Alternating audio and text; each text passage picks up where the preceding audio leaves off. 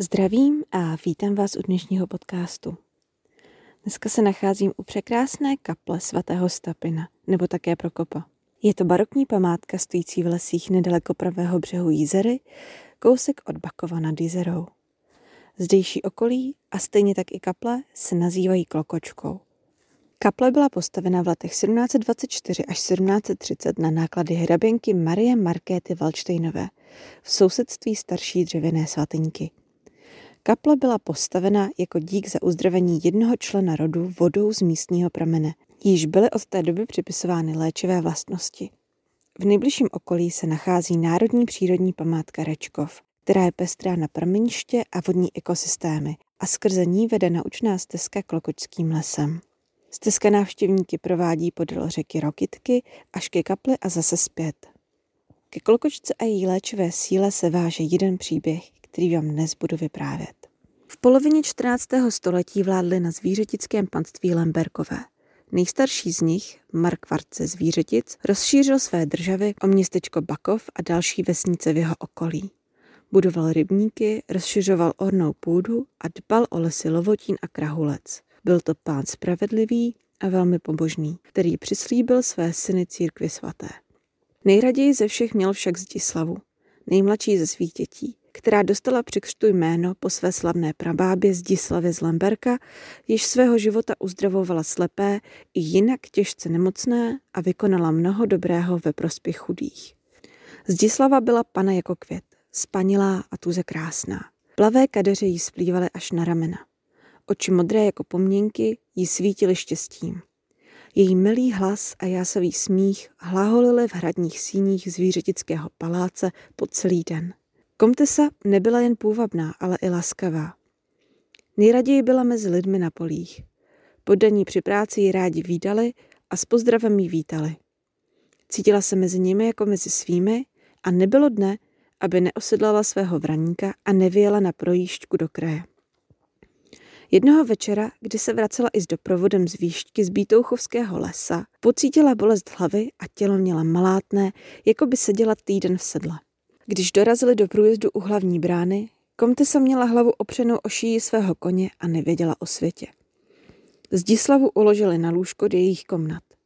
Veškerá starost a péče padla na starou komornou, neboť pan hradu nepobýval už několik týdnů ve svém sídle. Okamžitě poslala pro babku kořenářku, která obývala pastoušku ve vsi pryč hledech, rozkládající se za lesem na okraji panství. Babku přivezli na povozu s plnou nůší různých voňavých pilin a hrníčků s mastmi. Kořenářka se hned ujala své práce. Panu pečlivě umývala, pomazala mastí celé její tělo a přitom jí zaříkávala. Babka navařila různé lektvary a přikazovala služebné, aby je dávala komtese pít. Za tři dny prý komtesa měla být zdravá jako ryba. Ujistila všechny kořenářka a opustila hrad. Ale po třech dnech se nemocné Zdislavě ještě přitížilo. Hejtman hradu, který zastupoval pana Markvarta v jeho nepřítomnosti, proto poslal pro felčera do Boleslavy. Přijel doktor, prohlédl nemocnou a stále kroutil hlavou.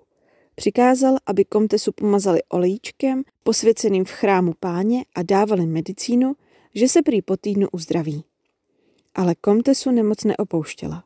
Komorná seděla ve dne v noci u jejich nohou a tiše se modlila. Jedné noci zjistila, že Zdislava klidně spí, ruce má spjaté na hrudi a v tváři měla nepatrný úsměv.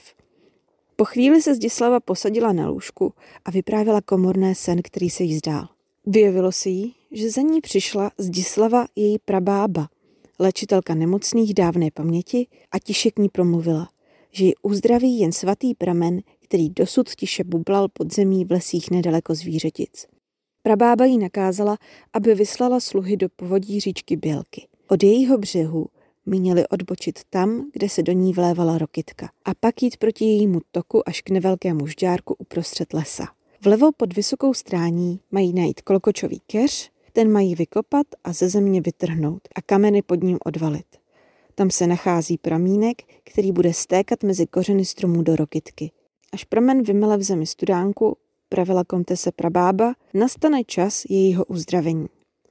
Sluhové mají dovést vodu na hrad a ta voda ji vyléčí. Hned ráno za svítání vyrazila skupina jezdců hledat onen zázračný pramen. Podle pokynů našli klokočový keř, ten vykopali, uvolnili spodní kameny a sledovali, jak se nepatrný pramínek prodírá na boží svět. Pramen bujaře vytryskl, když se utišil a začal kol sebe tvořit studánku, sluhové nabrali vody a spěchali zpátky do hradu. Zdislava upíjela vodu po locích z poháru a také se v ní koupala. A voda konala své zázraky.